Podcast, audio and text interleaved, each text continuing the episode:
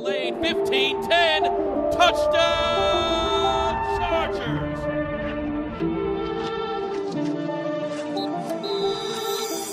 What's up, guys? Welcome into a special edition of Chargers Weekly, live from Indianapolis 2024 Scouting Combine. As always, joined by Matt Money Smith in the flesh, though, Yeah, brother. I know exactly. Not uh, not on a couple TV screens in Indianapolis, in the uh, the Radio Row, if you will, area. All the teams surrounding us, and um, this is Tuesday that we're doing this. So we had the Joe Hortiz uh, presser a little bit earlier. Kind Yep. of the one highlight. Jim Harbaugh not going to speak to the media in terms of people from the Chargers that will be doing. it Jim said enough February 1st. Hundred percent. So this has been, and you know, to to Jim's, uh, to quote him, this is the time that Joe is Batman. So uh, this is when Batman is doing all the press, and, and that's what Joe was doing earlier today. Had his presser, did the the CBS, the NBC, the Sirius XM, all of those rounds. Had a chance to catch up with him a, a little bit after his presser, and I think it's worth just sort of setting the tone what we heard today, and and look, it's misinformation, it's misdirection, it's an agenda. There's so many things that go into what a team wants to present.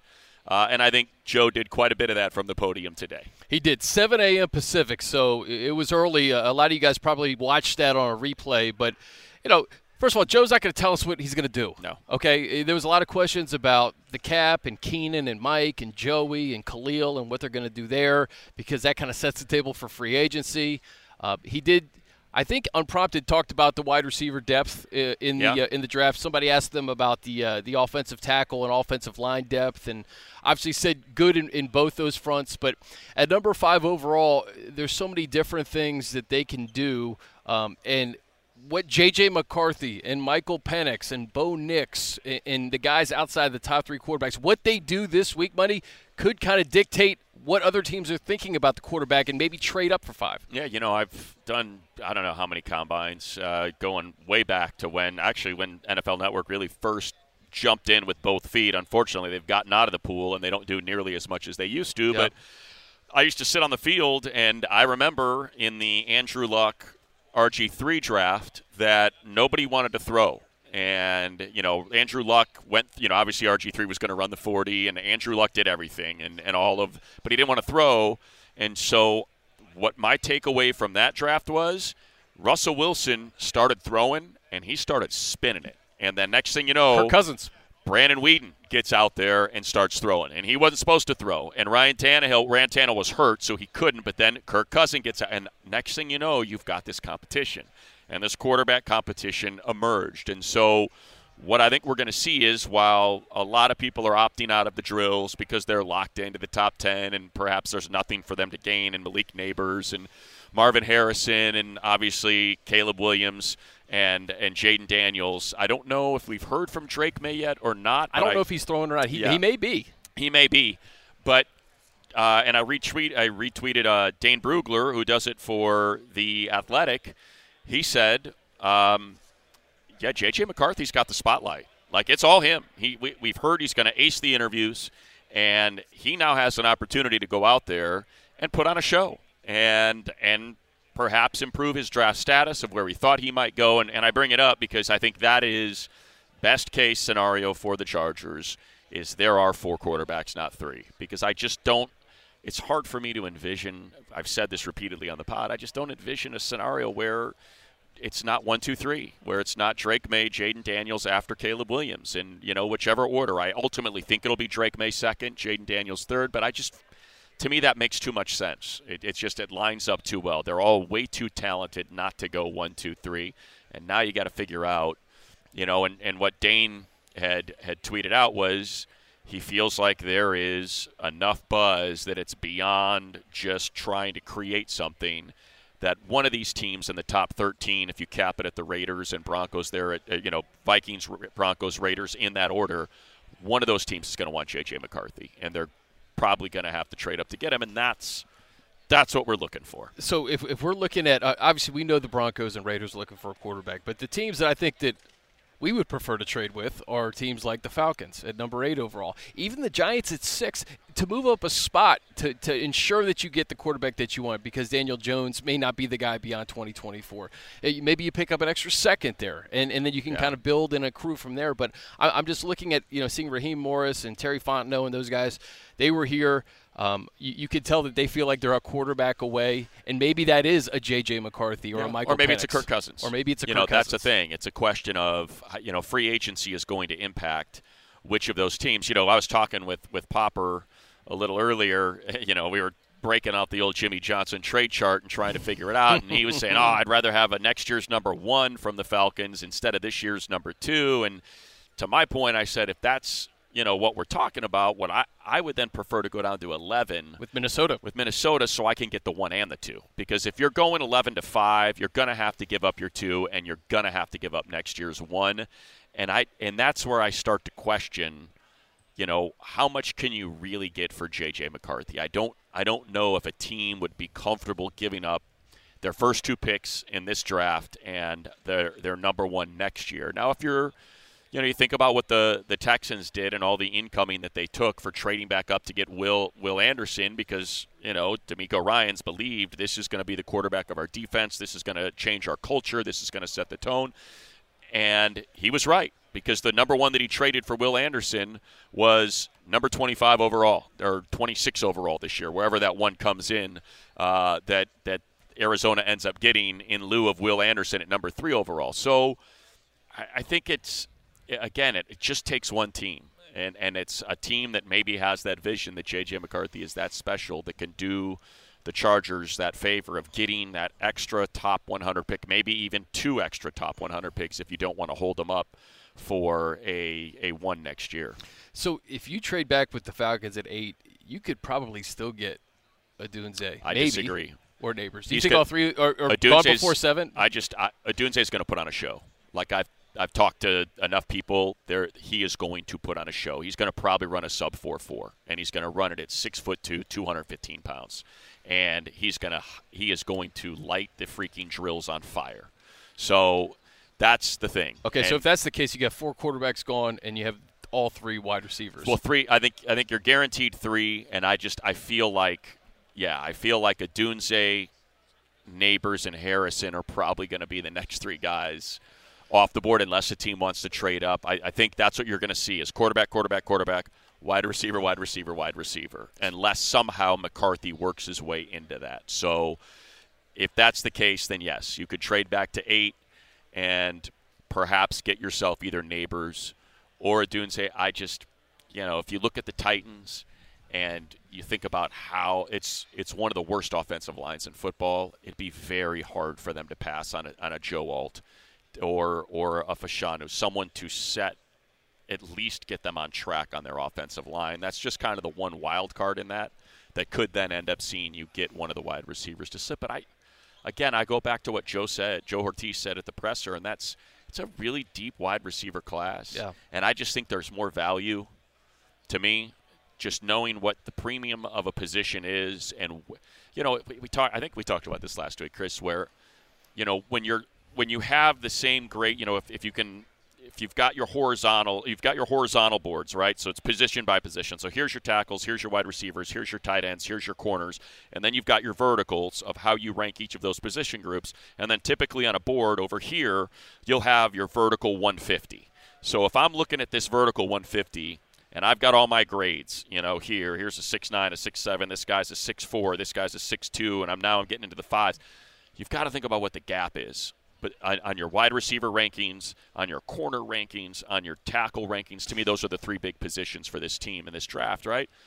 And that's what's going to dictate. Hey, if we don't, if we don't, you know, draft Rome Odunze at number five, how do we feel about Troy Franklin? How do we feel uh, about one of the Texas receivers, about Polk from Washington, about, you know, Thomas isn't going to slide into the second round, but like that's what you got to start asking yourself versus how do we feel about this tackle versus one of Fuaga, Fashanu, Alt, Latham, you know, that group that we feel good about getting, even if we trade all the way back to, to 13 or, or 15 or something like that. So it seems like I don't know if there is a consensus at tackle. Maybe it's Alt. You know, I, I, feel like if you had to poll most people, Yeah. it would be Alt at number one in terms of tackle. But when you get to eight or ideally 11, you're in Brock Bowers territory too. There, You are. like so. So maybe you can get a, a guy like Brock Bowers. But before you even try to put that puzzle together, Joe's got some some cap issues to deal with. Yes. Starting with Keenan Allen and Mike Williams, and how is that going to shake out?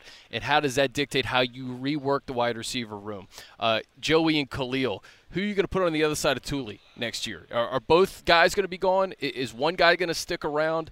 Those are all these questions that are going to be answered in the next couple of weeks. Then free agency. And then, based on what you did in free agency, I think you can really start to put the pieces of the draft together. So, so uh, what I got a lot of, you know, a lot of correspondence with the the kite, the cap spiking as much as it did. Nobody expected it to go up 30 million bucks. They they maybe expected 4 to 5 million. Chargers are still in 55 million dollars of cap hell that they've got to restructure.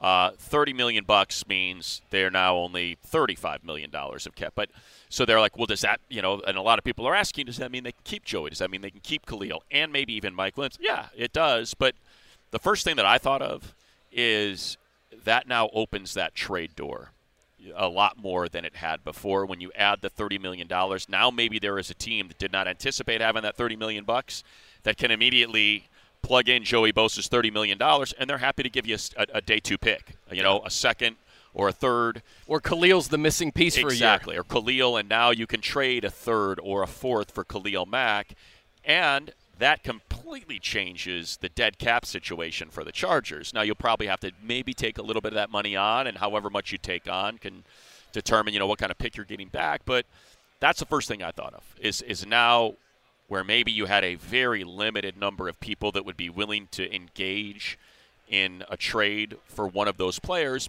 maybe now they're open to it. They're they're a little more open to it. So, and maybe now you can restructure Mike and make it a little more friendly and cross your fingers and and hope he stays healthy and you know maybe I can think the thing that's interesting about Mike is like I get what they were doing by by playing him inside and trying to move Keenan outside and let's just mix up our looks and let's pressure the defense more but just Mike's just a straight line runner, man. He's a straight line 50-50 guy. He's so tall and when you put him inside, you just you invite those sort of injuries to happen with all that traffic in there. So I think that's one where it'd be an interesting discussion like, "Hey, was this a product of maybe as talented as he is, we get what you're thinking, but ultimately you don't want him in that mix in there. That's that's where bad things happen. So it'll it'll be interesting. Getting the extra 30 million bucks and that was the big breaking news from this last week certainly changes the discussion, but I think it changes it on both sides. Yeah. Teams that are willing to give up draft capital for your players and what can the Chargers now do with these guys? Because of the wide receiver depth, though, it, also lends the question of, hey, do you just kind of reset Justin Herbert's weapons now, right? Get get guys on rookie deals. Quentin's already in his rookie deal year two, and you know we'll we'll talk to Sam Monson about Quentin and a ton of draft stuff here coming up. Uh, but can you kind of reset what Justin's weapons look like with a Brock Bowers, with a with a Nabers or Odunze, um, with some of these guys in the second and third round because of the depth, and and really have these guys on cost, cost controlled deals while Justin's contract is so you know gigantic. You know, you, you kind of reset the market uh, in terms of who you who you have at your pass catchers, retool the running game, and then defensively, you know, we'll get into some of the maybe the Michigan guys that you can get in the draft and, and Right. what you'll do in free agency. But I just think it's an interesting conversation, um, and nothing can really be said until we know what Keenan and Mike look like 2024 and beyond. I think that, and there's also a, a name that's as interesting, if not more, and that's Josh Palmer. You know, if you want to try to do an extension with him right now, and I look, I believe Josh is a top, easily a top, he can be a two. Uh, you know, if he's a one, he can be a Keenan-like one in on- on an offense, right? So, to me, that's an interesting one. You know that no one's talking about. He's coming up on the last year of his deal. Do you want to avoid him going into unrestricted free agency, or is Josh Palmer that perfect comp pick guy where you think he's going to have a big year? He goes into free agency coming off a monster year, Yeah. gets signed elsewhere, and now you're looking at a third round comp pick because he's a 1,000 plus yard receiver with eight plus touchdowns, and he signs a big money deal somewhere That else. probably makes more sense because these guys haven't had they, they haven't gotten their hands on Josh yet. They, they've seen Right. the tape. But, exactly. you know, so that's that's the question though. Is that more of a value than hey Josh, how about how about three years, thirty-eight million bucks? How's that sound to you? You know, three years, thirty-five million bucks. You know, let's get a little bit of money in your pocket. You're not going to break the bank with a thirty million dollar a year wide receiver type contract, but we're comfortable enough. And now you've got Quentin on a rookie deal. You've got Palmer at an incredibly affordable number. Keenan at a, a spot in his career where clearly he's not going to have the same. You know, if you just keep his number where it is, now that's up, and and you've completely reset it. Similar to what Tom did with Austin, right? Where he Right. he kind of said, "Hey, Yeah. you know what? We want you a Charger. We're going to give you a nice little bump." There's 28 million bucks over four years. It's not 12 million a year, but it's you're set for life. Yeah. You know, it's generational money. Then he outplayed it, and then Yeah. that's what happened. That's what happens. exactly. Um, hey, uh, we have a great interview with Sam Monson, PFF, coming up, and, and tons of interviews all week. But without further ado, here's Sam. All right, money. As promised, uh, Sam Monson, PFF, joins us here live from Indianapolis. And Sam, we we've talked about the Chargers at nauseum, obviously with Joe Hortiz just speaking at the podium. Uh, your thoughts on this team now with Harbaugh, Hortiz in tow, and the number five overall pick? Yeah, I mean, I think they're going to be one of the most interesting teams in the NFL because of that, right? New regime, one of the most compelling names in the NFL at the head of the whole thing, um, and draft capital. You know, they're picking up at the top, and they're picking up at the top with without a quarterback need. You know, in a draft where quarterbacks could go one, two, three, um, so they're going to have this prime pick to get one of the best, one of the top blue chip players in the draft, probably you know at a position of need. We heard uh, in his intro presser, you know, comp picks was a was a big theme of Joe Hortiz. You know how Baltimore's drafted all these years, Sam. So some have described it as top heavy, blue chip at number five. What do you think makes the most sense for when you look at the Chargers roster? If there is a willing partner, you can pick up an extra, maybe second, maybe even a future one, depending on how far you go back. Would you take the blue chip at five, or would you be looking to say get somewhere inside the top fifteen? Yeah, I mean, it always depends a little bit uh, exactly who's there. You know, I, I think generally speaking, they're going to be in a position where they can get one of the best wide receivers in this draft. And if you assume Marvin Harrison Jr. will be the number one guy, he'll go three, he'll go four, he'll probably be gone by five. Um, in any other year, I think Malik Nabers or Rome Odunze would be wide receiver one. You know, it's only because Marvin Harrison Jr. is there that those guys probably won't be this year. Um, so, you know, you could look at it and say, well, we're drafting wide receiver two or three at this spot. But I, I think in any other year, you're drafting wide receiver one, right? You're drafting Right. a top tier talent at that spot. So that's not to say you don't move off that. If somebody's willing to offer something crazy um, and you don't have to drop back that far, you know, maybe you could get the other one, right? Maybe you could draft Malik Nabers at five and Rome Odunze at nine or 10 or whatever. And, and I think that's still a deal you should take if that's on the table. But, you know, I, I think either way, they're in a good situation. Sam, when you look at five, l- let's say they move out, right? The difference between a Malik Nabers and Rome Odunze as opposed to a, a Brian Thomas or some of these other wide receivers, knowing that Justin Herbert is your quarterback. Right. Because typically, you know, if you have a blue chip wide receiver at five, you probably want to take that guy. But because Justin's your quarterback, because you can accrue some other picks, what's the, the gap between those first three guys and then four through whoever? Yeah, it's funny. I mean, there's there's two different ways of looking at it, right? There's the let's evaluate them all as prospects, let's put them through the grading system, let's sort of figure out where we think they live, and then there's let's remember Puka Puka Nacua Exactly. was the best wide receiver in you know in the rookie class, and all of this might be irrelevant. Like we might be talking about a guy in the sixth round that's the best guy in this draft as well. So I, I think when you look at them, there is a gap between uh, Odunze, Nabers, uh, Marvin Harrison Jr., and the next group. Um, I'm higher on Oregon's Troy Franklin than a lot of people. I think he's closer to that trio than, than most people do. Um, but after that, I do think that, that you, you see a drop off. They're just not as.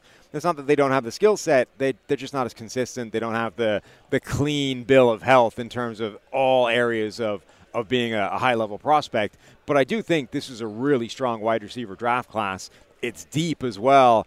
And, you know, given how much success we're seeing of wide receivers just come into the NFL, hit the ground running, translate really well, and doing it all the way through recent drafts, not just Puka Nacua, but, you know, Tank Dell was a third rounder, looked amazing before he broke his leg. I, I think if you can get more swings at the at the bat, take it.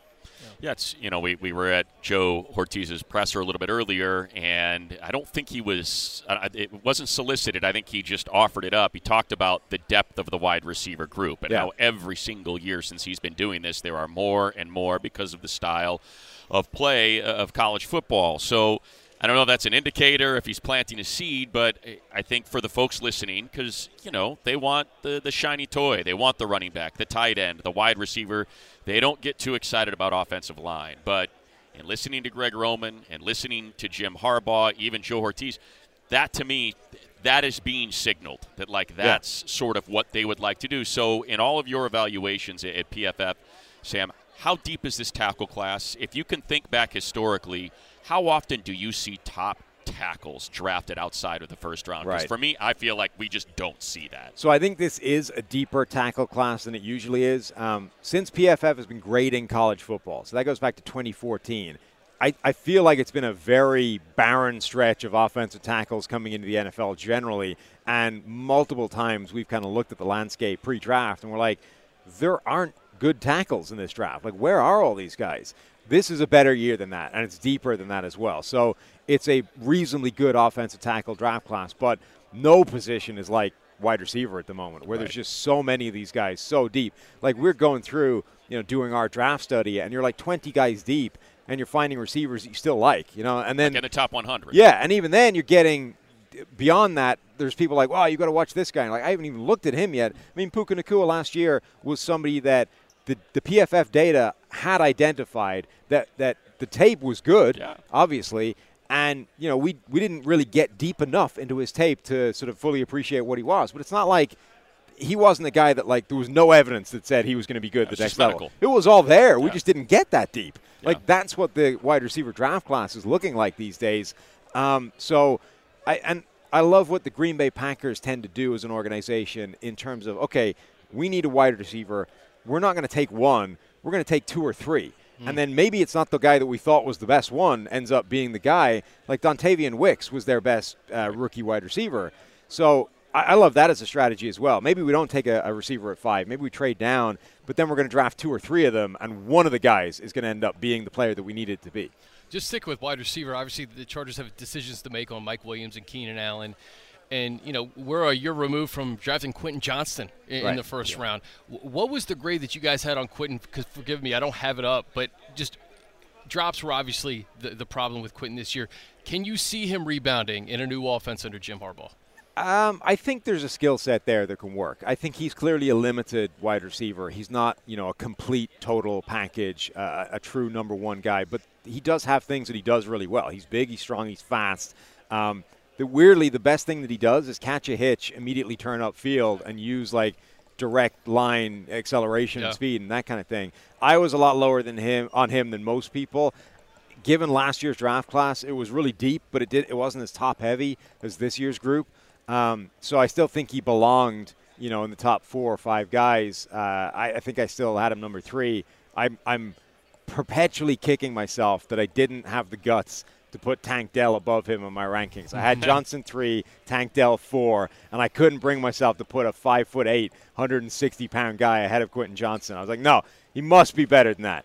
Um, but I, I think we saw last season, you know, there, there's not enough to his game yet. But wide receiver is a position where a very flawed type of player can still have a really good role because you don't have to be a complete player. You can do three things. And if all you can do is three things, we can find a way of making that work. Now, you can't have a whole receiving core that can only do that because that then the, the jigsaw puzzle doesn't work. But if we have one guy that is very limited, is very flawed, but can do a couple of things really well, we can fit that in. So I think there's still a role to be played for Johnson, but you're going to need to build the receiving core around him and then slot him into the puzzle. Yeah, the worst thing was that Mike Williams got hurt because if there's Right. one thing that Quentin wasn't, it was Mike Williams. Yeah. Uh, tracking the ball over his head, catching the ball. That, that's just you know deep balls in that particular situation. Just was it, that was his absolute weakness. Yeah, and now you needed to push him into a role that he just wasn't suited for. You uh, you mentioned the the Nugs. You know, you guys, you and Steve on the on the pod always come up with with players that you identify that other people, you know, maybe lower on. The one that I think of that Steve just would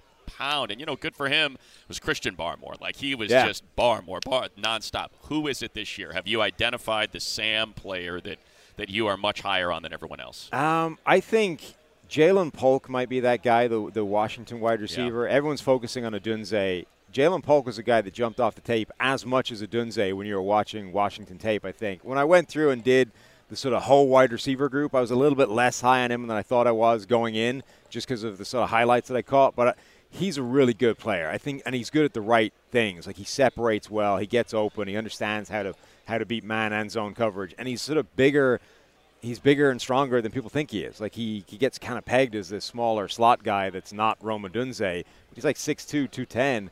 Like he's Seems prototypical. yeah, it's like prototypical wide receiver size. So I, I think he's going to be a guy that I'm higher on than most people. 18 Michigan guys are here.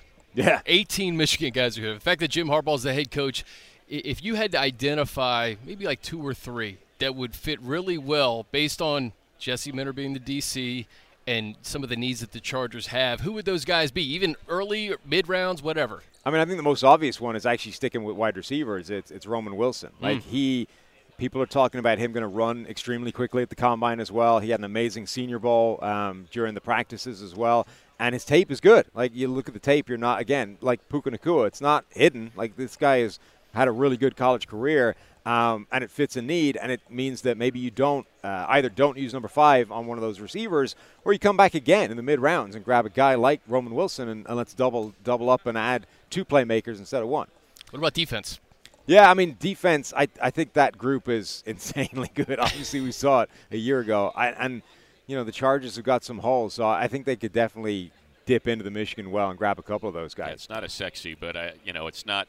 Maybe it will be a 40, but Kris Jenkins is going to put on a show. Yeah. Like he is going to put on a show at the combine, and, and I wouldn't be surprised at all if he snuck into the first round when it's. I mean, I know the measurables aren't quite there. He's not quite as tall, but my God, he's just going to explode on that field. Yeah, and he's he's just a great example of a guy where I don't think the measurables mean that much. You know, his tape is, is amazing. He's just a good football player. We know what his dad was able to do in the NFL. Yeah. He's going to be good. The um, I want to go back to the tackles because I, I just I don't know I have this feeling that that's and I don't know if it's interior if it's a center in the second round. If they add a second second rounder and use those two to trade back into the first round, if Powers Johnson is available, Right. but just kind of where you have uh, where you you and everyone at PFF, if you want to you know I guess speak for them as well, have kind of the tackles stacked, Eh, knowing that they've got an, and I believe that that Rashawn Slater can can be the best offensive lineman in football at some point in his career. So if he's stacked, if he's locked in at left, if you're drafting the right tackle, or let's just say you trade back far enough where Powers Johnson becomes a serious conversation. Right. What do you see on that right side? Are you comfortable in what you've seen from Alt to flip him to the right side? Is it Fuaga because he's your natural sort of road grader, right? Like, what would you do at right tackle, or would you take that center, knowing that Corey Linsley's probably going to retire? Right. I mean, Powers Johnson. Really, the only red the only red flag negative about him is injuries. You know, which is a question mark. His tape is insane. His production is nuts. He he's going to be an amazing player as long as he's healthy. But that is a factor. You know, he got injured at the Senior Bowl. He's Right. he's an injury question mark at this point. Um, the right tackles are interesting. Like. I think generally, if you're taking a player in the draft, you can probably assume that you can move him to right tackle day one with no issue, right? As, as a general default starting position. Now, not everybody is going to be able to make that switch. There are going to be guys where it just doesn't work for some reason. You know, they're incredibly one-sided and it just doesn't function swip, swapping them over.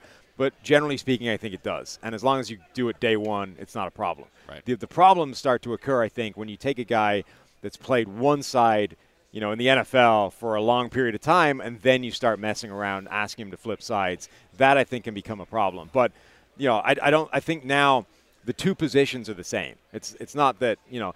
In traditional senses, you would if you go back a few years, you would look at Olo Fashanu from Penn State and Fuaga from Oregon State, and you're like prototypical left tackle, prototypical right tackle. You know, footwork, pass protection, little bit of a weakness maybe as a run blocker, and then the other side you got road grading monster as, as a run blocker, and if he has a weakness, it's going to be in the pass pro side. I don't think that exists anymore. They just happen to fall into the stereotypes that, that work. That being said, if, if you've got two guys that are equal, take the guy that's already playing that position because you don't have that variable. You're not Right. you're not adding an extra question mark to it. So, you know, I, I think all three of those guys are elite level tackle prospects. Fashanu's pass protection, his footwork is insane. Um, I think Joe Alt from Notre Dame is like the best composite, where he's just good at everything. He's a massive body, like six eight. He's just huge, great technician, strong. Um, and then Fuaga is this guy who he's got the offensive line equivalent of that the touch of death that, that Yes. MMA guys talk about, right? Where he hits you, you're It's done. over. Right. He gets his hands on you in the run game. Forget it. You're out of the play. Game over. Um, and he's good enough as a pass blocker. He's Right. not this like liability at that side. So I think any of those guys are honestly in play. Maybe not quite at five. I, I maybe I'm just being uh, falling into that stereotype trap. But Fuaga at five feels a little rich. The other two guys I think are definitely live options there. Sam, the two hot names among Charger fans, we read about it every week. It's Brock Bowers and it's Malik Nabers. Yeah. Give me your 30 second elevator pitch on each guy. I mean, Malik Nabers is incredibly good. He's a technician. He's got prototypical size, speed, play after the catch ability. The only thing that scares me at all about Nabers is he doesn't use his hands at the line of scrimmage to defeat press. He like shrugs his shoulders and tries to get around press. You can't do that in the NFL. Like that's going to have to be fixed. But it, it's a fix that can be made. It's not a difficult thing. So that's the only thing I think that's any in any way, shape, or form uh, a negative or a concern for him. Um, Brock Bowers incredible playmaker. He's undersized for the tight end position. Um, I think he'll end up weighing about what he's listed at, which is like 240, 245, something like that. I don't know if he actually is that size. I mean, we were at the Super Bowl. There's a picture of him standing wild. next to Gronk. Yeah. We talked Those about are not those human beings are not the same size, right? Very big difference. But he's more of a move tight end. He's more of a receiving type player. I think the biggest thing working against him is the Kyle Pitts thing hasn't worked out yet, Yeah. right? And the, the, the last time we took a tight end this high, it hasn't quite all come together. He's got that kind of ability, though. He's an amazing route runner. He's great after the catch. He's great uh, just generally receiving. He should be a top 10 pick, maybe top five. Teams are scared away from that because of the size and the fact that the last guy we took that high hasn't been a superstar. Last thing, uh, Sam, we'll let you go. We appreciate it. Um, running back, I know, is is fallen out of favor. It's not as sexy. Had a nice run last year with Jahmyr Gibbs and, and Bijan Robinson. Does not seem like we have that this year. I don't know how much work you guys have done already. I know the draft's a little ways away on running back, but Ekeler's a free agent. Joshua Kelley's a free agent. Isaiah Spiller has found himself inactive on game days. Thoughts about the the backs in this draft and maybe where, if you need a bell cow and that's the route you're going to go, where you should start thinking about drafting one and if that person exists. It's funny. This is like the perfect analytics draft for running backs, right? Because there is no first round draft Right. pick. There's no Bijan Robinson in this draft, but there's a ton of guys that, that in the mid rounds I think are going to be good NFL players. And it's you know it's where analytics says that's where you start looking for Right. running backs anyway. So I think in a way it's a perfect draft for that kind of thing. There's no consensus, I don't think, in terms of who the number one, number two guy is. I think Blake Corum from Michigan is That works. a a perfect uh, like he's my number one back in this draft. I think he's the best guy. Last year wasn't as good coming off that knee injury, but you go back and watch the 2022 tape. I have a play that I tweeted the last couple of days. It's just ridiculous. Like there's a freeze frame where there's four or five guys around him, and he just makes a cut, goes underneath them all, and scores. Like houses it from 50 yards away. There's a lot of Austin Ekeler in his tape. So, you know, if you're trying to replace that guy with the Michigan connection, I, he's an amazingly explosive player. Maybe doesn't have the top end speed. You know, he hits the rev limiter pretty quickly once he gets away from people, but it's kind of like the Barry Sanders thing, right? Like he, you might catch him from behind 80 yards into the play, but at that point he's 80 yards downfield, and Yeah. who cares? Blake Corum's, I think, similar. Like you might get him, but he'll be 50 yards away from the line of scrimmage at the time you did. Um, so he's great.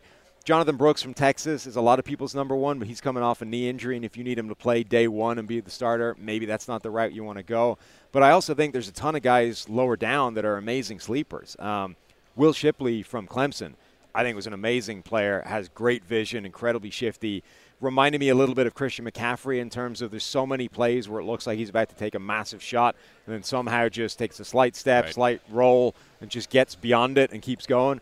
Um, he could be a, a great sort of mid-round sleeper that ends up being like a, a bell cow type of player quite early. All right, I know I said last thing, but uh, I got to get a, what I believe is uh, you might be able to, to deem this racist because um, uh, Great, perfect it's, start. it's Yeah. coming right at you. Um, watch the Six Inter- interview's been great so far, Exactly. buddy. Let's just stop it now. Did you uh, did you watch Six Nations on Netflix? Did you watch the, Yeah, the yeah, yeah. documentary? Uh-huh. Do you, how like where do you come out on uh, people asking you about Ireland rugby and expecting you to be an expert in that. Are you? Do you love Ireland rugby? No, Do you well- love Six Nations? What did you make I mean, look, expert is a word that gets people into trouble. I know what I'm talking about when it comes to Irish rugby. Yeah, I'm, I'm fine. I, I thought that documentary wasn't great.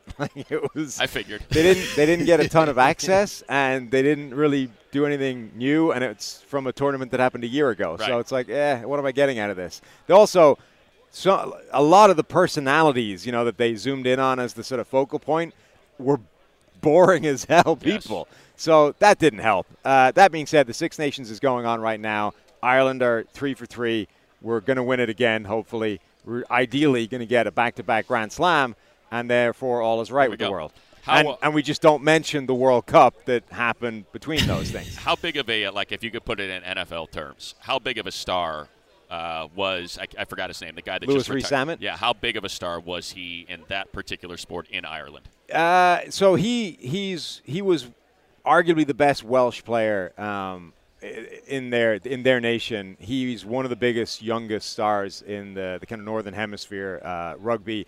He's you know as big as it gets in terms of a young up and coming superstar like on the scene. In NFL terms, we're talking Bijan Robinson. We're Wow. talking like a legit superstar.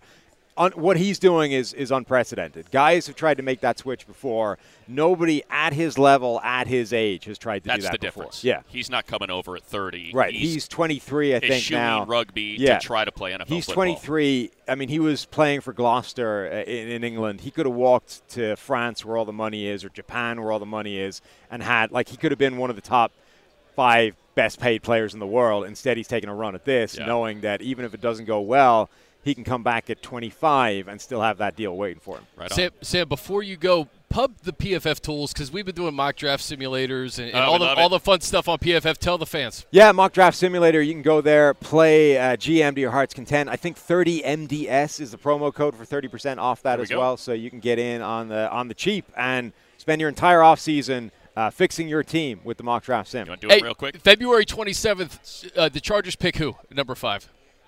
I think they end up with Nabers. I think that's the most likely one. Uh, Nabers or trade down or are my two. Yep. Here we go. Uh, and we're going to start it. Three rounds. Mock Nice. draft. Ready? Let's go. Here we go. uh, let's see. We are on the clock. We've got Nabers, Alt, Odunze, Fuaga. Well, let's just leave it between Alt, Nabers, and Odunze. He just said Well, we Nabers. said it. Yeah, we got to go Nabers. So you want to go Nabers. Yeah. All right, so we're drafting Nabers, and here we go. Charger fans be happy with that. Yeah, they're going to love you. Second round, uh, we are looking at, let's see, uh, boy. Go Chop Robinson, edge, Ooh, opposite Tuli. I like That'd that. be interesting. Do we have a, uh, now you can get your tackle here Mm-hmm. in the uh, the Bruce Feldman freak list. I would go one of those edge rushers, Chop go- Robinson or Darius I like Chop. Chop's a Big Ten guy. Jim's Jim's face Chop. All right. Or hang on, wait, wait, wait, wait, wait. What? How can we possibly? How can we possibly leave J.J. McCarthy on the Exactly. On board, the board. with Jim How is that Harbaugh saying he's the number one player in the draft? All right, we're drafting Chop. Whoops, didn't mean to open up the profile, which is always great, though, just to make sure we're drafting the right guys. So we draft Chop, and now we get to the third round. We have need uh, on the offensive line. Oh, we have- got Junior Colson there. There we go. Colson, take, Yeah. uh, yeah, run him There up we go. with, uh, That's where our go. Michigan run starts. Easily. And Done. uh, Daiyan Henley and, And and Colson. Junior moving forward. Perfect. Yeah, it's Nailed fun. it. We, uh, we always tell people to check out the mock draft simulator. We do it every week on the pod. Sam, we appreciate it. Anytime. Thanks for having me. You're All the best man. Thanks. And now that Sam has uh, got up and walked away, we can mention the real reason we had him on because we want an invite to the open bar at St. Elmo's and the PFF party tomorrow night. So, you know, do a little bit of a trade off there. We put you on for 25 minutes, we plug your uh, product, and then you reward us with free shrimp cocktail with extra spicy horseradish sauce and free beer. I'll be there. That's how we make this thing work. All right, friend of the show, Jordan Reid joins us here on Chargers Weekly. And uh, Jordan, it's been a minute, man. Um, congrats on all your success, and, and I know that this is a big week for you. No, Yeah, absolutely. Thank you guys for having me on. It's always a pleasure, and this is like the lead up to Christmas for me. um, I'm so excited to get the fellowship with everybody, um, figure out some information about all the prospects, and then just realizing them reaching their dreams is just it's awesome. I guess the difference is you got to work on Christmas. You know, Your- Right. your, Christmas is a working day. Right. For you, how much, uh, in your experience, how much changes like between combine, pro day, what you're hearing through the interviews, Mm. how, how much movement realistically do you think you see? And are there position groups that tend to move more than others?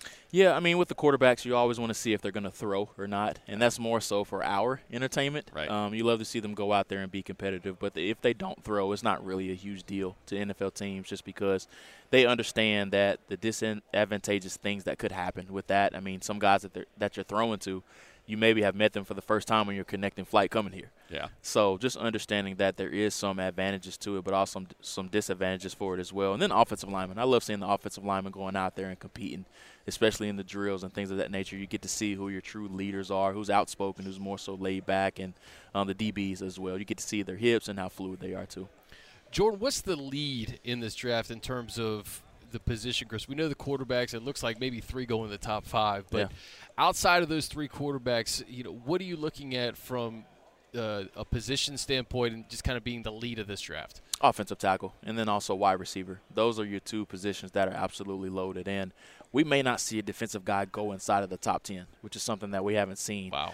in a very long time. So this draft class is really led by the offensive tackles and then also the wide receivers. And I know Nabers and Marvin Harrison Jr. they're not performing here, but you're going to get to see plenty of other guys, whether it's a Rome Odunze, and then some of the other guys. Uh, Adonai Mitchell's another from Texas that will get to see a lot as well. So both of those positions, I think, are going to be the headliner of this class. What do you think the the likelihood is that, that either J.J. McCarthy or a fourth quarterback ends up working his way into, let's say, well, how about number five, where the Chargers are sitting? Because I think Yeah. that's what Joe Hortiz Yeah. would like to see, that a team Yeah. would be willing to trade all the way up to five. Do you think that's a, a possibility? And if so, like what kind of percentage of a possibility do you think that is? I think so. Um, I would put it at like 30% Okay. right now. But once again, there's always that fourth quarterback that just makes the ascension up the draft board as we go along. And I think JJ is going to be that guy, especially with him electing to throw, him being young, just turning 21 years old.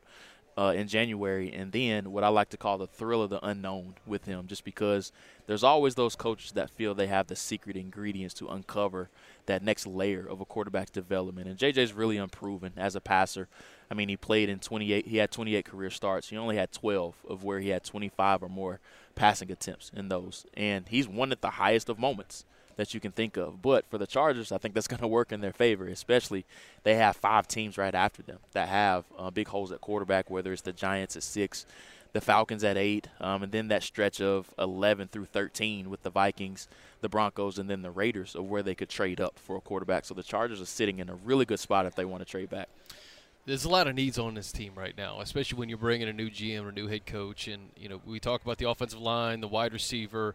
Uh, defensively, though, you know, corner is a position that they're going to have to replenish. Um, when you look at this corner class, what are your kind of 20,000 foot view thoughts? And can you get a guy in, in the early second that could be a day one starter? Yeah, I think so. Now, there's not that Devon Witherspoon and some of the other players that we saw in last year's draft class, but I think the depth through the third round is really good uh, for this outside corner group. And you mean you're going to hear names like Cam Hart of Notre Dame that could go somewhere in that top 75. Khyree Jackson from Oregon is another that could be a third round pick as well. So the depth of the outside corner class is really good. What about Brock Bowers? Like, where it really does seem to be one of the great mysteries. It's Yeah. not fair to maybe point to Kyle Pitts as to why you wouldn't take him, but just Yeah. when you're grading him, when you're reviewing him, just on his talent, you know the Super Bowl picture that's making the rounds of him. Yeah. N- nobody Yeah. looks good standing next, next to Gronk, but Right. Like, what what is your evaluation of him? What if you're just doing your vertical? Where where does he fit in? high impact player. And I think he's more so of a receiving tight end as opposed to an inline blocker. So you have to treat Brock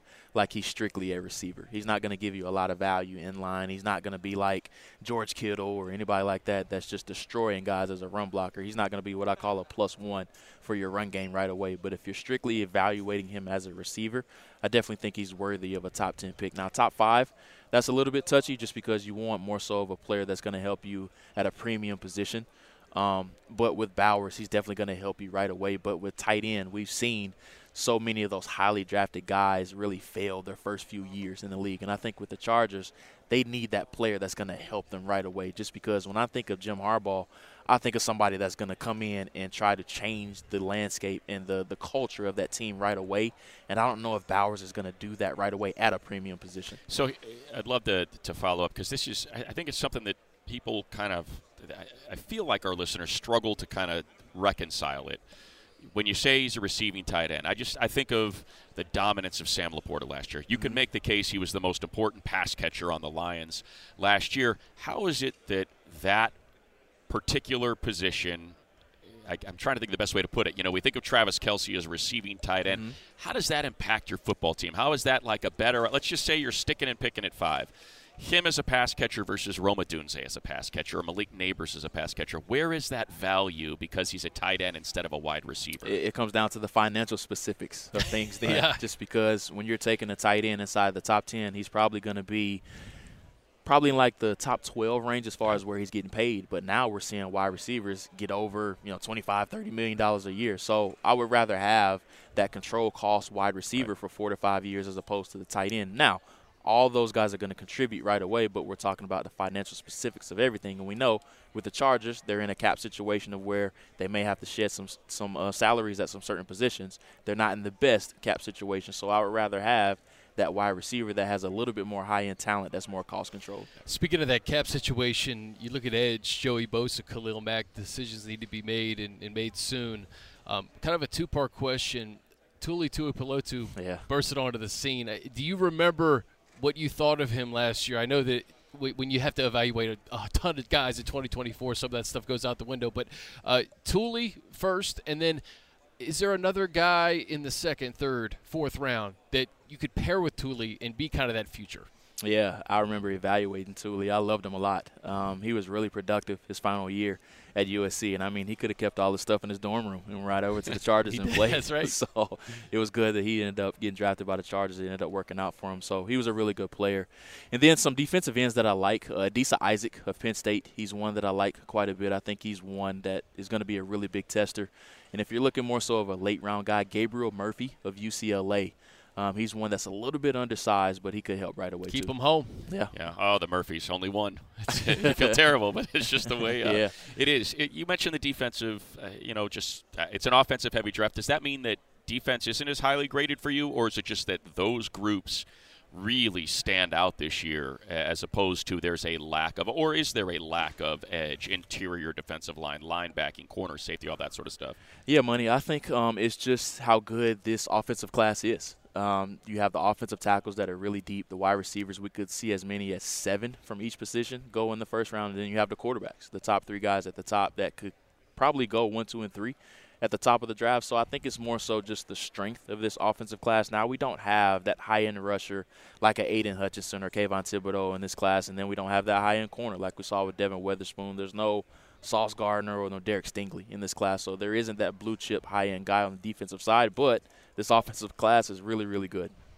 I think Jim has an advantage in that not only does he have 18 guys here from Michigan at the combine, but just the Big Ten play, being able to see the guys from Penn State and, and Ohio State. Um, I'm going to ask this question, I think, throughout uh, the, the draft process, but just guys from Michigan that you think could fit on the Chargers right away, knowing the Minter scheme, knowing Jim, and maybe the learning curve not being as big for a rookie because you know those guys. Oh man, how much time do we have? There's a lot. Um, I think Blake Corum could be a really good fit for them. Um, they have a need at running back, depending on what happens with Austin Ekeler. But one that I love, if you're looking for a nickel corner, is Mike Sainristil.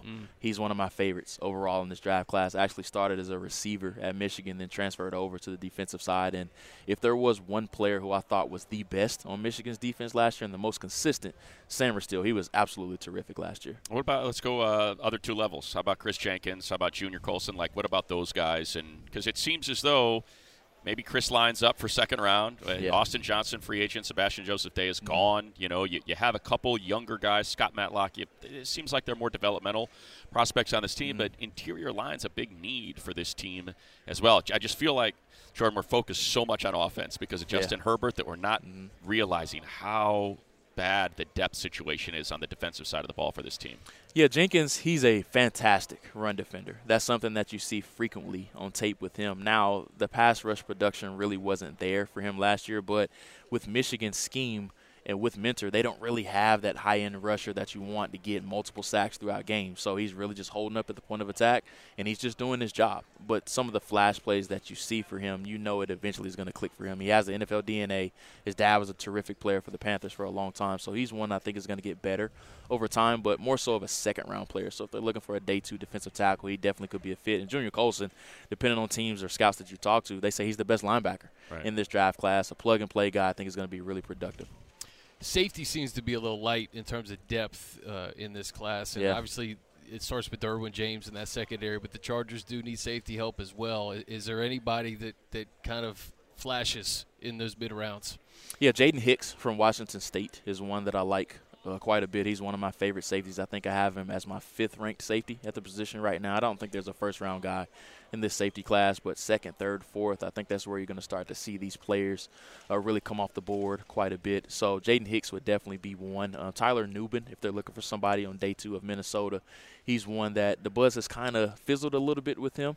Um, but I think as we get closer to the process, we're starting to see him be a little bit more visible. He didn't end up playing. He didn't play in the Senior Bowl, uh, but once he starts to become a little bit more visible, he's going to test here this week as well. I think he's going to really do a good job. One of the, the things you often hear, you know, Jordan, is it, just your your money rounds are three, four, like right in, in there, and I guess it, it's so much of it comes down to evaluation and and what I guess how you evaluate when you are trying to project what you think these players are going to do at the next level. How much of those rounds for you are traits versus production, if that makes sense? Yeah, it does. Yeah. I think it just depends on the position, honestly, just because we've seen defensive ends, a lot of teams take those guys in the second or third round. Maybe they didn't have the production, but they have the traits just because eventually you know it's going to click for them. Like Danielle Hunter is a great example. I Right. think he only had like 10 sacks during his time at LSU, but eventually it ended up clicking for him. So defensive end is more so traits based, but wide receiver, you want to see those guys be productive just because if you didn't produce in college, you're probably not going to Right. produce in the NFL. So I would say it's more so position specific when you're talking about that. Center, we've talked about uh, Yeah. JPJ from, from Oregon.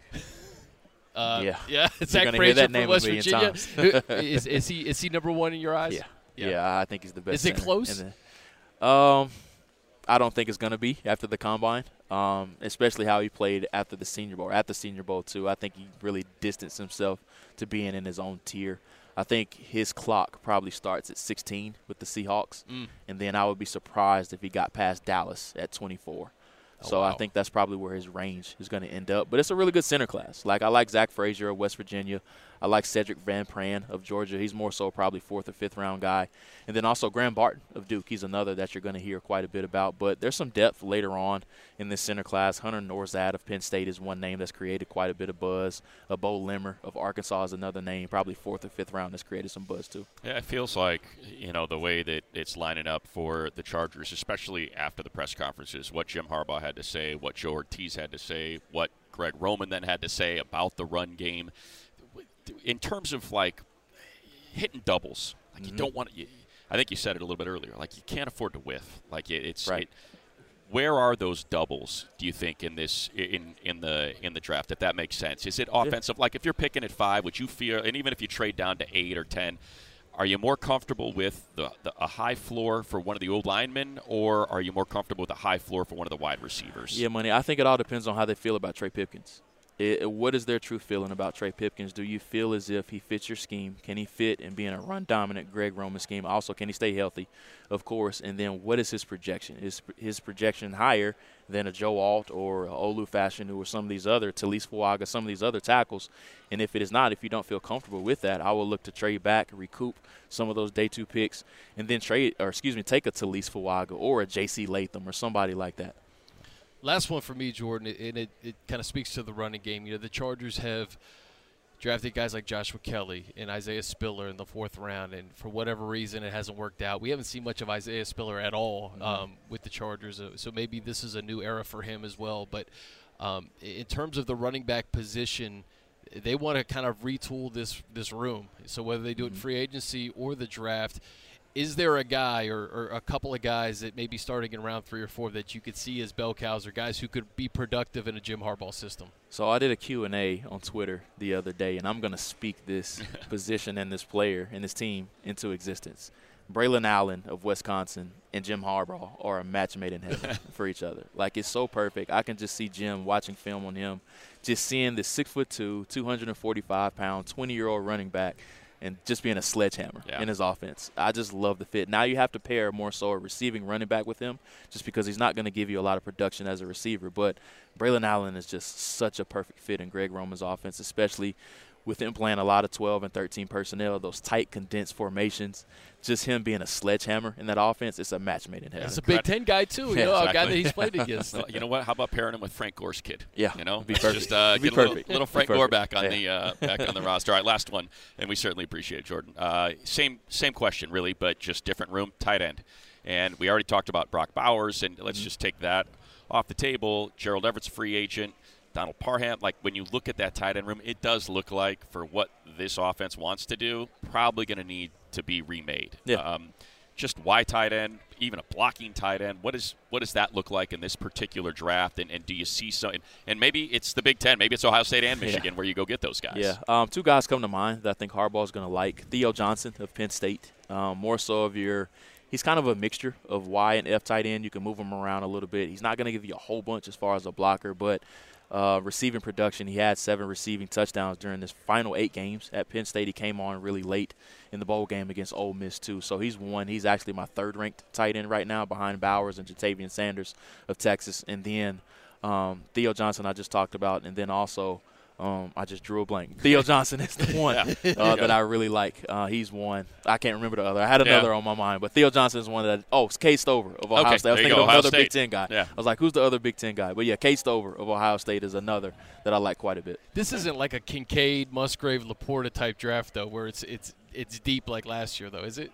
Uh, no, I don't think so. It's more so of a pick a flavor that you like with this tight end class. Last year it was a combination of both, and I think all those guys had high end traits. You don't see those big time receiving guys after Bowers and Sanders. It's kind of like, do you want the inline guy? Do you Yeah. want the receiving guy?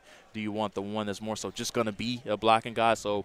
Just depending on what flavor that you like, this really isn't a combination of both or high end traits in this group. I know we said last thing, but I'm going to add one more because it just came to mind. We've, we've told this story on the pod before that Jim Harbaugh told when he was hired at San Diego, and he said he, he had a conversation with, with Coach Bo, and, and Bo said, you know, you're going to have a tight end that plays with his hand in the ground? Yes, sir. You're going to have a uh, fullback? Yes, sir. Are you going to run power? Yes, sir. So uh, he said, all right, then you could be a coach. Is there a fullback in this draft? Is there uh, is there a Ricard that John Harbaugh has in, in Baltimore that Jim can welcome to the uh, a Lorenzo Neal to, to get that position back Yeah. in the good graces of the Bolts? Uh, ben Sinnott of Kansas State. All right. um, who has one of my favorite stories in the draft. So he was a six sport athlete in Six high school. sport. Yeah. He played every single sport that you could think of, and he only had one offer coming out of high school, and it was a D2 school. He ended up walking on at Kansas State, and he built himself up over time. Started off as a fullback, transitioned to more so of an H type of tight end to where he can move him around quite a bit. But if you want him to be that sledgehammer and lead in the I formation, he can do that. You want him playing hip of the offensive tackle, he can do that as well. So Ben Sinnott definitely is one. Okay. You know what? I got one more. There we we go. go all day. one more. Just because uh, I called a ton of Stanford games when, when Jim Harbaugh was there, and Owen Marecic was one of my favorite players. Obviously, and we don't get a lot of two way guys. Are there any two way players in the draft? Um, yeah. So Sione Vaki from Utah. Utah. Oh, yeah, yeah, there we go. Yeah. Yeah. I like him better as a running back. They Right. played him at safety at yeah, they Utah. played with safety. Oh, he But I- I- destroyed USC when he was running the Oh, ball. man. Destroyed him. Oh, I think he's going to be awesome. Yeah. Um, I would play him as a running back. There we and go. I think he's one player that we look back on this draft. You're going to be like, man, why wasn't he drafted higher? It's like go. everybody's looking at him as a safety. He should have been a running back the entire Exactly. time. So he's one. Well, Beautiful. He's got, he's got the answers to the test, I man. know, of course he does. That's why we're. That's why I'm comfortable peppering him. Some guys I won't pepper. Jordan, we I can pepper. appreciate We feel Dude, good about it. You're the best, and this is what fans love: names, right? Names Yeah. that they can like look at over the next couple of months, do some research on, and, and actually watch during the combine and, and see, okay, i- i- this could this be a future Charger? Yep. A lot of Big Ten guys, though. I hear Penn State, I hear Wisconsin. I'm like, all right, Jim knows these dudes, you know, independent of just Michigan. So, hey, uh, you're the best. Thank, you so guys much, as man. always. Appreciate it. Absolutely. Thank you.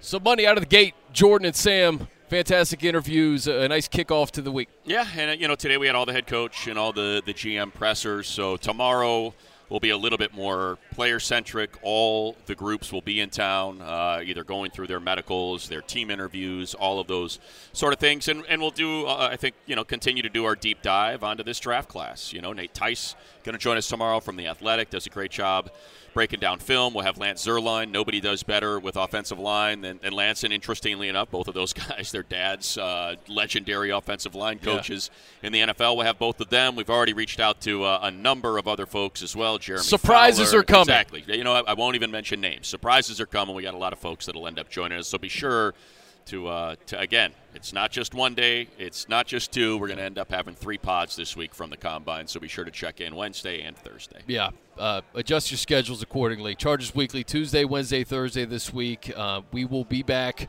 Wednesday. Uh, for Buddy, I'm Chris. This has been Chargers Weekly from the Combine in Indy. We'll see you next time.